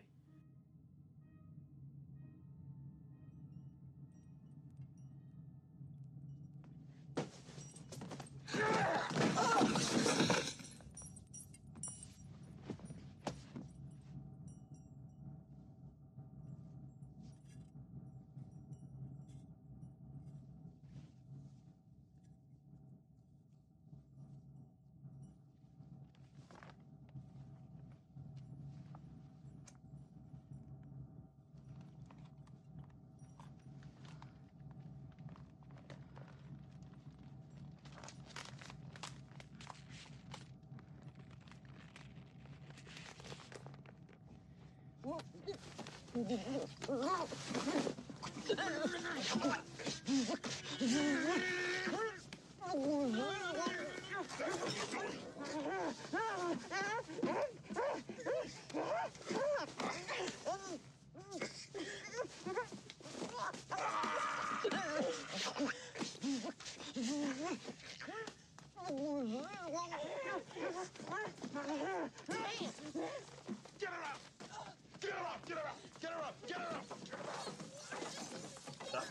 a surprisingly uh, That's action orientated uh, moment. I, I, I think that's the, the. Uh, I think that's the most stark use of violence. in the yeah, film. Yeah. absolutely. And the most terrifying as well. Yeah, Yeah, because it does come out of I, nowhere. I, I actually think in that sequence, Ash is actually more terrifying than the alien. Yeah, I mean, like the violence in this film is very understated, like I keep saying, and when it does come out of left field, like with the, the chest burster scene, or when Ash attacks Ripley later on, and the discovery of Ash being an android, uh, you you just, I suppose it's almost. This is going to sound very strange to say. It's to me, it's almost realistic because it's like a an attack out of nowhere, like a Friday night. You're just being attacked. And I know. It's not like Friday night on the Nostromo, just hanging around. Ash decides to hit me, but it's it's kind of like Ash being a dick, he's drank too much. the, yeah, the, Ash, you wanker. You're looking at my bird. He's attacking. It's his party trick. He's wankered again. Oh, he just can't. He takes drinks way too much Can't, milk. can't hold his drink. He- Can't hold his milk. He loves that just milk. Pours out of his head. Um, so You're looking at me funny. I- yeah, it- like just you. just like the milk bar in in Clockwork Orange, future podcast, And the Milky Um, Bar Kid. and the Milky Bar Kid. He was such a violent man. He was. He was a violent, troubled. violent young man, Well, troubled troubled, young yeah. man. Trouble. Uh, so, so Ash, He's a child. when he when he attacks, uh, but you know you, you're joking there, but it's almost childlike. Yeah, yeah, Yeah. absolutely. It's like yeah. a tantrum. Yeah, yeah. Have you ever noticed the way the robot? It's, it's a tantrum. He's like, I'm not going my own way. What's he's having a tantrum? He just got his head knocked off. No, Yeah, but, yeah, yeah. yeah, but before that, he's having. It's, it's kind of like Yeah. a build up. It's Yeah. like, don't tell anyone, otherwise you're going to get me in trouble. Yeah. Right, and it's almost like a childlike tantrum. Yeah. There is a childlike um, way to Ash's character in the way he views on second viewing, not the first initial viewing, but once you know that he's a robot, Mm. going back to watch it again, there's almost like a childlike, nuanced performance in the way that he reacts with the crew because he doesn't really know how to integrate himself socially as well, and he's kind of looking at them and the way he's kind of going, okay, is that how I'm supposed to be? But he won't act that way. He's kind of observing it all. So he, in many ways, is almost like an alien himself. And also, uh, Bishop refers to that later on. Yeah. And it always were a bit twitchy. God damn, was that twitchy? He was twitchy. He tried to choke her to death. And again, what is the magazine she's putting down? He's putting down Sigourney Weaver's mouth. Was it Jazz Man? It, it was a rhythm publication. that is correct, Mister Mid. It was a spank rag. Um, it was. So again, it's another sexual undertone. I know it sounds really I'm bad, choking you with porn. but but again, Yeah. uh, you look at that. Um, you look at that sequence. It's, It's like- no accident, I don't think. yeah, and and the way Ash is attacking Ripley, it's almost there's almost like a sexual element to it, excited sexual element as well. So when he's again ramming it down her throat, there's it's it's all very. I, I know I must sound like a massive colossal um, Pervert. where people are like, "Holy shit, this guy needs to be locked up." I think he's going to be a sex offender. It's not that. It is. This is just not the pod I thought I was going to listen to. Oh my god, I feel violated listening to this podcast. it's, he's done his time anyway, so yeah. I'm not on a register anymore. Oh, Um, yeah, so, but but all joking aside, the whole thing has a sexual undertone, and it's uh, from the smallest, um, most unique perspective from characters like Ash, uh, who's like asexual and trying to learn human experience almost in a way, mimicking that, uh, and the way the androids are perceived in later instalments of the film franchise, to the creation of the alien, to to all sorts of th- things. I mean, yeah, it, it definitely underpins the whole thing. Um, or maybe I'm completely wrong. Um, there's complete There's, there's Yeah. people drinking cups of tea and, and pondering, Stroking beards. stroking beards and drinking cups of tea. I'm just wondering how loud my tea drinking is on this microphone. I'm sure it's slurptastic. Oh yeah. Uh, yeah, so There's a there's a great um, image that uh, Giger did of because that there was one point in the production where Giger was getting, I think he was getting quite annoyed or maybe just kind of I think fed up with what was going on. Giger was very much the same as Dan O'Bannon Yeah. in the respect that he was very precious of his work. Yeah, I mean, absolutely, it's it's pretty legendary now. This meltdown over the situation with Alien Resurrection, oh my god. and how he god, yeah, completely washed his hands of it yeah, because they, to be fair, did completely bastardize his work. you and think? And didn't even It was- didn't even include him in the credits. Yeah, it, it, it- it was like a What for Alien Resurrection? it was it was it was just a colossal deviation and one that was completely wrong. Let's be fair. When we get to that film, folks, that's going to be a shitstorm and a half. Yeah, it's going to be interesting. poor, poor old Joss though. Poor old Joss. We'll get. We'll get him. back to that. He'll get his. um, he he gets to have the last laugh many years later. Um, yeah, I, I mean, like Giger um, did lots of crazy development work with that creature. I mean, can you think of a solitary alien design or a creature design prior to Alien? That was as terrifying. that was as ter- yeah as terrifying because And you can think of unique ones there. with Star Wars, of course, but as I, I, I terrifying. can think so. Like the original thing was kind of sinister. I wouldn't call it terrifying, but there was something sinister about it. Mysterious. what? Uh, who goes there? Yeah. yeah, the thing from another Yeah. world. Yeah, there's that, but, that's more of a figure. But though, isn't it? outright terrifying, no. It, it- almost it- like it- Frankenstein. It made yeah, it, it was Frankenstein esque. It just made you uncomfortable more Mm. than anything. With, with respect to like outright, "Eh, what the hell's that? Oh yeah, It's pretty hard to think of one, isn't it? I Really? I actually genuinely cannot think. I can think of robot designs. You know, Forbidden Planet, straight to mind, and Metropolis and things like that. You can always think of that, and, and again, Star Wars. You can always think of the evolution of things like robots, the HAL nine thousand, um, you know, two thousand one, Yeah. um, all that kind of stuff. But I can't think of an alien that's as terrifying as the alien From Alien. from Alien. That's a lot of aliens. Yeah, a lot it. I, I can't I can't think of one. And I always loved I always loved the design of the space jockey. That Mm. that terrified me as well. You're like, what the hell is that But, thing? but, I- I think that the thing that is most stark about the space jockey is it's completely unexplained.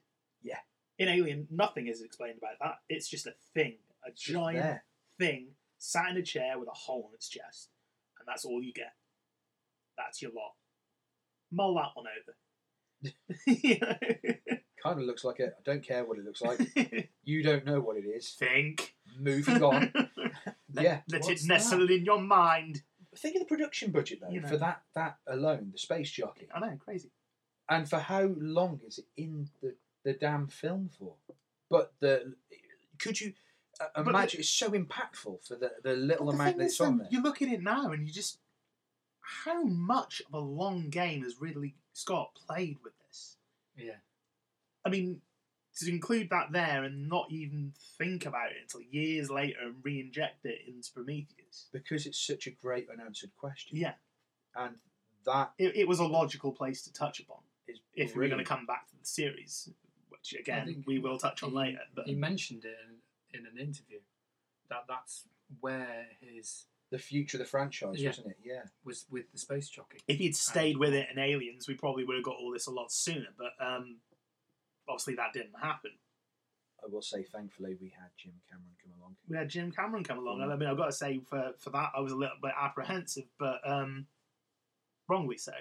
But of course, we will get back to that. Yeah, uh, one of the greatest uh, sequels of all time. Up Yeah, um, and I mean, like, h- there's so much you can peel back from from Alien. I mean, like, again, it's a built, lived-in world with politics, with um, characterization. Uh, when it gets to when the alien turns up, the horrendous kind of situation these protagonists find themselves in, and the look and design of the alien is incredible. And I, Do you know what I, I love about Alien though? The weird, crazy little pieces of trivia that turn up when you look for them. I mean, like the scene where they are in the egg chamber. Mhm. You have all the eggs laid out, uh, laid out on the floor, the mist, and that light, that beam of light that kind of sits over the top, the laser. I always thought that was like a, a defense system. No, but do you know what that laser actually is? What? Who it belongs to? No. It belongs to the Who. Piss off. It belonged to the Who. Where they were filming Alien, the Who were setting up for a tour in another soundstage, What? and they borrowed the laser from the Who in the egg chamber.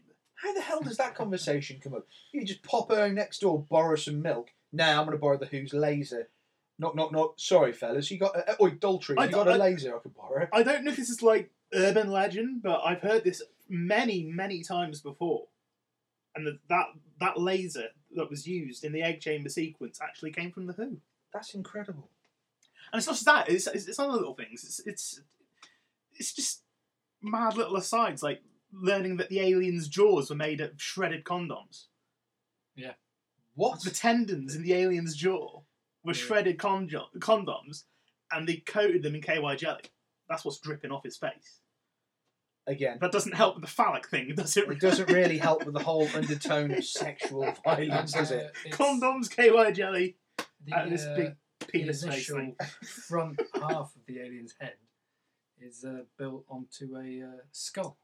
Was it a real You don't see it. You don't. You You hardly see ever see it in the film because the way that the alien is framed and in the level of light you see it, you don't really make out its dome is translucent.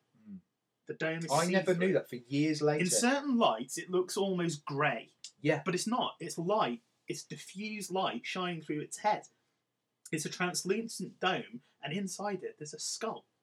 Never, you never see it. And you never really see it on the screen. I and of course, the design bit where you can just see the light on the other side coming through, and you can just make out a, a, a very, very faint dark shape. You'll only ever, ever really see it clearly if you look at pictures of the costume, because by the time you hit Aliens, Alien 3, the design changes every time, because obviously, dependent on the host that it hatches from, the alien's going to mm. look completely different. This one came from a human. There's a skull in its head. Yeah. That's mad. Makes sense. It's, it's just little bits like that. I love I- finding this weird shit out. I love the fact that they, they made a design so intricate and then people wouldn't get that straight away. But You, you're not even gonna, the it's- it's you see that. It's not stuff you're even necessarily going to see, but it's there anyway, just because. on the off chance that you did Yeah. see it, and again, it adds another layer. And I think they spent uh, they spent a lot of money on the space jockey, and the budget got upped. Yeah. It was It originally actually got- supposed to be like three million, and they upped it to eight um, when um, when uh, Fox saw Ridley Scott's storyboards. Well, th- there was a hell of a game, wasn't there? Like Yeah. Ridley was trying to Yeah. keep them at bay. There was a massive argument with producers at one point. Well, well, that's the thing. It's it's that whole chestnut of studio intervention, isn't it? Yeah. You want more money to make your film? Well, guess what? Studio's coming in. Yeah. Why do you You've got your this money, but screw you. We're changing this. Yeah. But they you know, questioned why the space jockey was in it, and uh, Ridley Scott said, "No, we're having the space jockey in it uh, because, and I, I can't remember why he, what the reason why, but he he he fought so hard to have the space jockey in it, and it cost them an extra, I don't know how much, but it, it's in there for all of what a minute, two minutes." Yeah, but it's not even the space jockey. It's going on the level of, if you think about this, the xenomorph itself. Get this one around your head. First of all, doesn't actually appear on screen until one hour into the film. Round about the hour mark is the first time you see the fully grown alien. Do you know how long it actually appears on the screen for? Because I looked this one up. Right, hang on. Let's hang take on, some. wait, wait. Let's take some bets on this one. Place your bets. right. SDC, what do you reckon? Uh, uh, I'm going to go with 20 minutes. That is a very positive estimate. It's a very Um, positive. I- estimate. I'm going to say, okay, I'm going to try and be realistic here. Like, let's see. Is this including when it comes out of John Hurt? Um, we're talking of the Xenomorph. Just the, the We're- we're- character. We're, of talk- the alien. we're talking the alien. fully grown, not the chest bursting. I, I, I think it relates fully grown. Right, okay. Let's take away the chest burster scene. Let's see. You've got the a bit. bit too uh, Yeah. Too much, maybe. Well, let, let's hang on. Let, let me have a look. Let me think. Uh, so you've got Brett's death. Yeah. That's, you know, it's there. Two fleeting glances in that scene, isn't there? If you think about it. Um, the After that, it's Dallas in the tube, Yep. Again, in the ventilation shaft. split second. After that, you've got The majority of its screen time just comes from one scene. and well, I, and then hang on, but then you've got the stuff with Parker and uh, Veronica Cartwright's character. Help me out. Oh Jesus! Yeah. My brain. What? How can all three of us have forgotten their character's name? Oh my! I am so sorry, Veronica Cartwright. I know you'll never listen to this That, podcast. that's that's terrible. But that is, and considering we're all big fans of this bloody franchise, That's actually that's actually, is disgusting. How the hell? can- Lambert. Lambert, Yeah, thank yeah, you. yeah, well Uh, yeah, I was about to What reach. Yes, Lambert. So yeah, Sorry, Cole Sweat. but I, I remember Brett, Harry Dean Stanton, Brett. You know, the other blooming woman in the cat. Oh, Lambert. sorry, it's yeah, Lambert. I knew it. yeah. I knew it. So when Lambert and Par- Parker die, Yeah. you see it then, yeah, and very again, briefly, yeah. really terrifying. What Oh, the God. hell? What? the will- tail between the legs. Yeah, what's No, that about? Nope, nope, nope, nope, nope. What happened there? What did it do? Again, it's left very ambiguous, It's isn't it? really ambiguous, Yeah. and again, horrible, Horrible. sexual undertone. Yeah. Um, so you have that. Then you have the escape pod uh, and the end of the film. So I'm going to go with, on that basis, I'm going to go with four and a half minutes. You are pretty much bang on there. It's around about four minutes. Oh, Four, four minutes of screen time as the full, you know, your mar- your marquee alien vision that you are basing your entire film on had only four minutes of screen time, and it made that much of an impact. That is how you do the setup for a horror franchise. That's how you do horror. That's how you do Yeah. horror. Stop. Leave it all in your head. original Nightmare on Elm Street, perfect Oh, example. exactly. The Shining. The Shining as well. Yeah. Yeah, quite a lot of that. It sounds daft, but Yeah. the, the, the if you think about it, that thing was really long. That film was like three and a half hours. yeah, three and a half. Well, it's, it's, it's, it's, not two parts, it's, not, it's not a film, is it? Yeah, it, is. it was a TV movie, and you tot all that up, and he isn't actually on screen all that long in the grand scheme of the entire film. The- but let's just, uh, on the basis of knowing what we know about the future of the franchise, uh, and which we again will touch upon later. How long do you think? How much do we get to see the aliens in Aliens? I mean, that's that's gratuitous, isn't it? Because you get to see It's, everything. It's it's it's well, it depends. Uh, see, penises. see, with aliens though, it, it, they all it alters altogether because you have like, different cuts of that film. yeah, I mean, the, the director's. I mean, I know this is a director's cut of Alien, but it didn't really add an awful lot to screen No. time, did it? no. But um, Aliens did. It added a sizable chunk, didn't it? Speaking of which, I think this brings us nicely to the very strange deleted scene from Alien, which totally changes the alien's life cycle to what we know after future installments. And do you know what I'm talking about here? I do indeed. Then, lead us in. What happens in the scene?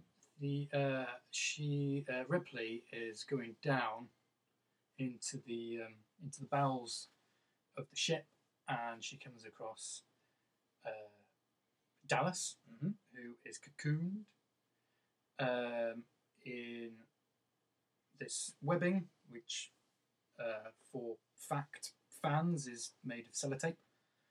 Um, so you just made that up on the spot. It's made of Sellotape? sellotape, and, uh, and They're just taped into a wall. Just take the wall. Look, we've spent the whole budget on a big fucking thing, Taped, which taped nobody's going to see. taped see. into a wall through some And what KY it jelly. is, I think uh, that's it. is KY jelly. I think it's KY jelly It was. That's what you used for the aliens. For. and uh, and uh, and sellotape.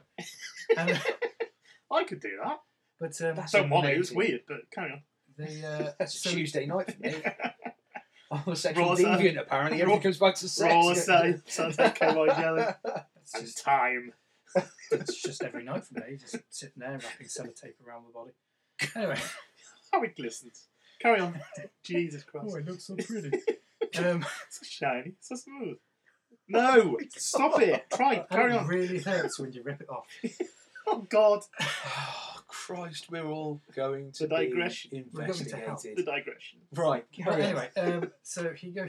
She finds Dallas, um, uh, but also she finds um, somebody else, which is Brett, Ooh. and uh, Brett is looking rather weird. He looks like he has a papier mache head. Yeah, he's looking. he, he's gone shocking. He's also covered in sellotape. He's going for the new romantic look. Papier And, uh, mache head. He's got these weird wings sticking out the side of his neck. I seem to remember. Um, and it was uh, really odd. The, the- it looks really weird. you, you can't pick up from that scene what's going on there because I watch it back now. It's like, what happened to Brett? It looks really odd. And it's not something you see later in the series. So it's obviously an idea they had then that they didn't follow through on, but it's still really interesting to look at. But it's based on Dan O'Bannon's, if correct me if I'm wrong, I'm pretty sure this is Dan O'Bannon's um, original concept of the alien, the original life cycle of the alien. And uh, so basically, Brett, um, rumor has it, is turning into an egg. There you go. And um, the theory is that Brett's the egg, could- uh, which houses the facehugger, which is going to latch onto Dallas and make another alien. Wow. And that's that's that's the theory that is it comes from the deleted scenes of uh, Alien. See, I always thought, I always thought they were both being turned into eggs. I think that's why he's to kill me, because he's the reason he says because he says kill me, doesn't he? And she tortures him. Yeah. And which is then hinted at the idea that they had a relationship as well. Is kind of if they'd have gone with the idea that Dallas and Ripley had had a relationship, um, the trauma of her having to kill this person that she once loved and knew, and he's he's begging her to die. And again, a callback to that is in Aliens, because the woman they first come across going, "Kill me," and she's starting to get all kind of panicky and stuff. Emotional, yeah. So that again calls back to this scene, which they initially, they I think they originally deleted because it was rushed, a rushed film uh, concept. They just quickly did it and threw it in and went, uh, "Let's just get rid of it." So they got rid of it. And I think uh, they were arguing, well, it's kind of what's the cycle? It turns people into eggs, and then and then what? The it finds other people to turn into eggs. So then facehuggers come out. I, think I think they basically realised, come aliens, that the idea is way too complicated and convoluted to even yeah, it's attempt really to- strange.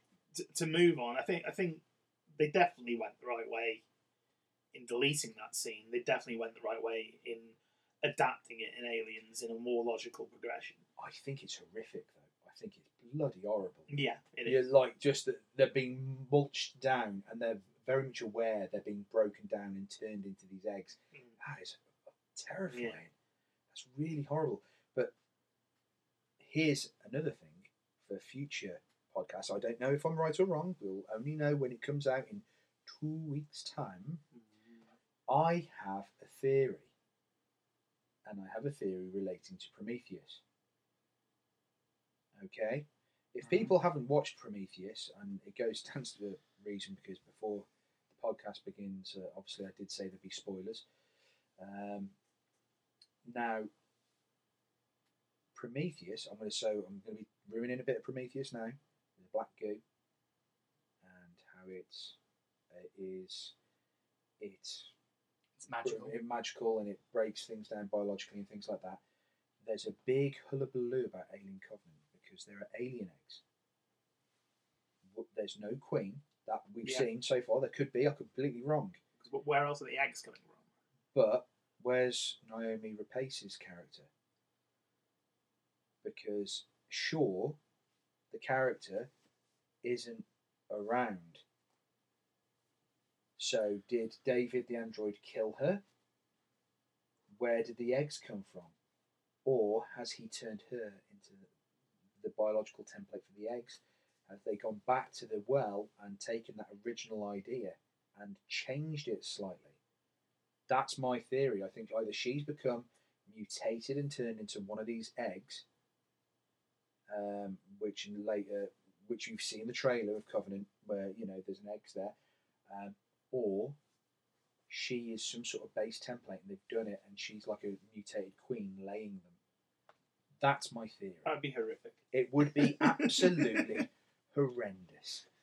And again, it goes to the whole fear of your control of body and being broken down and everything else.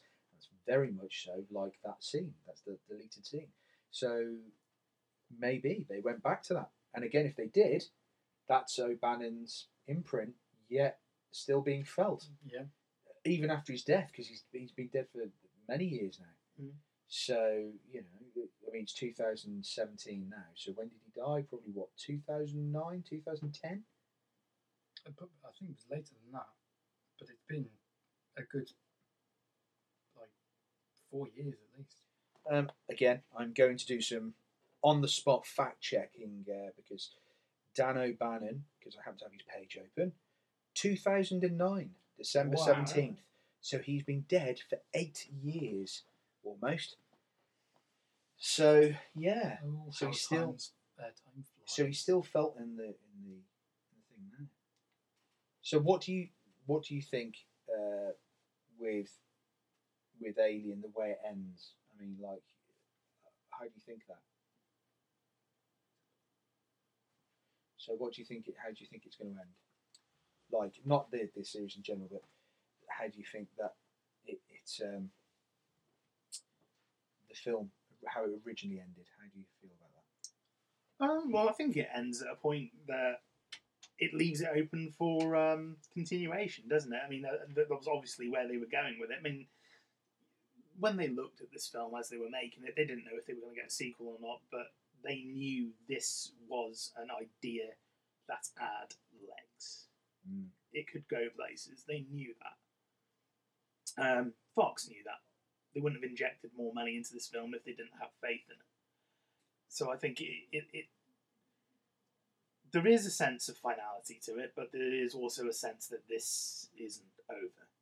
Yeah. Well, you still know that the, the space jockey and the derelict spacecraft's still on that planet. Exactly. Yeah.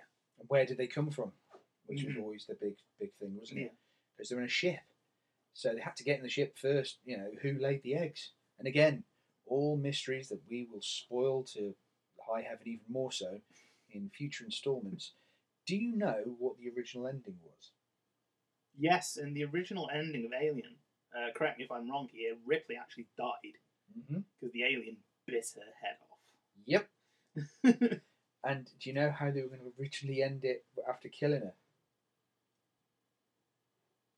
I'm sure this is this. really, really strange. When I say it now, you, like even imagining this scene, it's it's kind of almost laughable, but at the same time, kind of scary. It's really weird.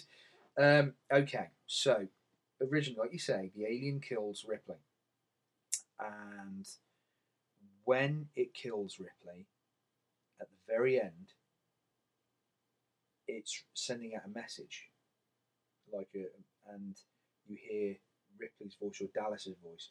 It changes. The story changes. Some people say it's Ripley. Some say, you know, I think Ridley Scott said, "Oh, it was Dallas's voice," or it's it. It always changes to Rip- between Ripley and Dallas. Um, that voice is being spoken via the radio, and it's the alien. The alien is actually talking down the microphone and and saying, "This is Ripley, last survivor of the Nostromo, or whatever," you know, signing Yeah. off and then waiting for people to find it to wreak bloody Yeah. vengeance and havoc all over again. Now that idea, both intrigues and terrifies me at the same time, and makes me laugh my ass off. Because imagine this alien just like very, very politely going, "Hello."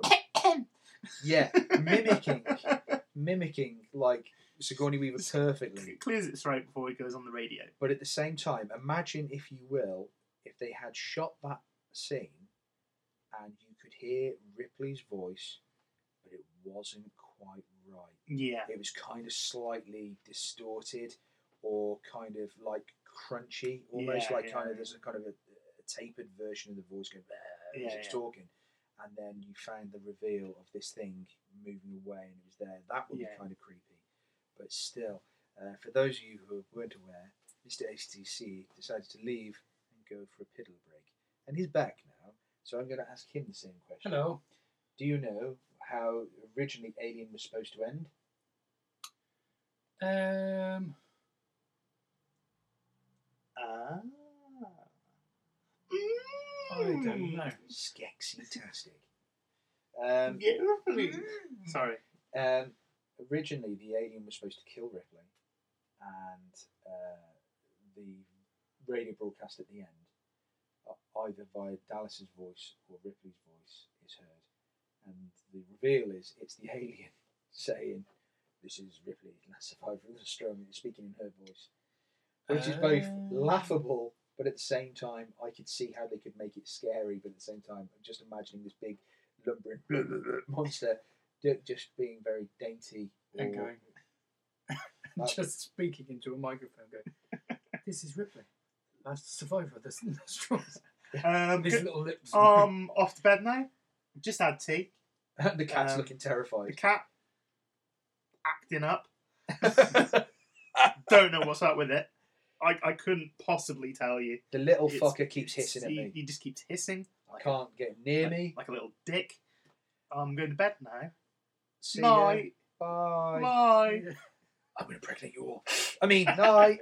Uh, yeah, it's just it's it's a bit of a strange one. Yeah. So, right, It clo- definitely ended the right way, put it that way. closing thoughts on Alien.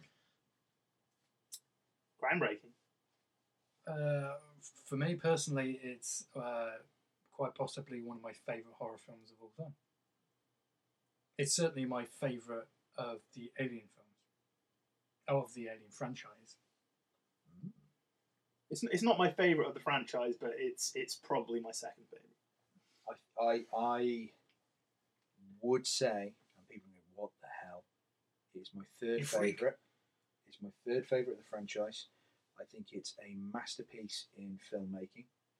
I think what I wish Ridley Scott still made films like that. Uh, Prometheus, oh man, Oh, that's you, gonna be a you've just filled a, yourself with so much optimism for Blade Runner there, haven't you? like Blade Blade Runner and Alien, I think are the the benchmarks for Ridley Scott. yeah. And I know I know people will argue out there listening to it. He has made better films or whatever. Uh, He hasn't, in my opinion, but that's just me. People people will be going, but he's still an amazing director. Yes, but not only did he help establish and create a fantastic universe with the help of others to creatively involve, create something amazing, he also did something that did some bloody silly damage to it as well. As much as some of the other entries, I- don't think so, but still a very disappointing effort in my opinion. But again, that's for a future podcast. Uh, I think it's a brilliant film. It's masterfully crafted. There isn't a bad performance in it. Every single actor is superb. Um, the creature design is incredible. The the setup, the look. I mean, it still holds up. It still holds up. It's still a great film. I mean, I stand, I stand by what I said. It is groundbreaking. No, Yeah. no matter what way you look at it, in every, almost on every level, it is groundbreaking. I don't think. Can you think of a single alien film, as in not just Alien, but a Film horror film featuring an featuring an alien, which is supposed to be scary? Can you think of anything that is on par with that, bar the thing? Shit. Sorry. okay, bar the thing, which came out three years later. which will be on another podcast. Fuck yes. Uh, Oh, yes. Apart from the thing, no. I See, can't the- I, was going to say the thing, but I knew there was going to be proviso to that question. too so- bloody right there was. I can't, I genuinely can't think of anything. That that's quite on the same level. Things worse. Oh, the, thing. is yeah, yeah, yeah. if I had to fake, if I had one or the other to go against, no, if you're screwed either way. But it's always going to be Alien over the thing. The thing is the stuff of nightmares. Uh, like I mean, Alien is the stuff of nightmares, but the thing, no, no, no, no, no, no. I don't want my face sucked off my body and being made for some crazy gelatinous Cronenbergian mass uh, of tentacles and teeth. Uh, but that said, I think Alien is just superb. And like I say, it's haunted house in space. Yeah. At the very end of the film, when everything turns out to be okay for Ripley and Jonesy the cat, um, I think the way the music changes, well, even the music, the score, Yeah, Jerry Goldsmith. it's Awesome, great. awesome. The way they marketed, the way they marketed this film, when it first came out, the very first time it came out, and the trailers with that eerie and just the egg and the light coming out of it, Horrible. frightening, terrifying. so, uh, has anybody got anything else to say about the film Alien? I think we pretty much covered it, haven't we? In our crazed rambles, I, I, I think, is there anything you'd like to add, SDC? I mean, I'm sure we've missed something out afterwards. We'll go, Damn it! we should have put. I, I think we've put some pretty concise detail into this. I mean, th- this and shit we put into this podcast that I think why why do we even know this stuff? You know, because we're losers, mid, but lovable losers, and more importantly, we entrapped our wives, so they have to suffer with us. Um, so, so it's. But all joking aside, it's it. You know, I think it's a good, strong starting point to what's to come. I can't lie to you about your chances, but you have my sympathies. We will be back uh, next time without the aliens uh, on our faces, uh, which will probably happen as soon as we leave this room. We'll, we'll get impregnated, and uh, we'll be back with aliens, and uh, hopefully another guest uh, host, um, and may, may, maybe even SDC. Will you come back? Um, uh, maybe. Maybe if you do come back, you're going to say more. Uh, no. Man of many words. and, and there we have it. Thank you for joining us tonight, folks. Bye bye.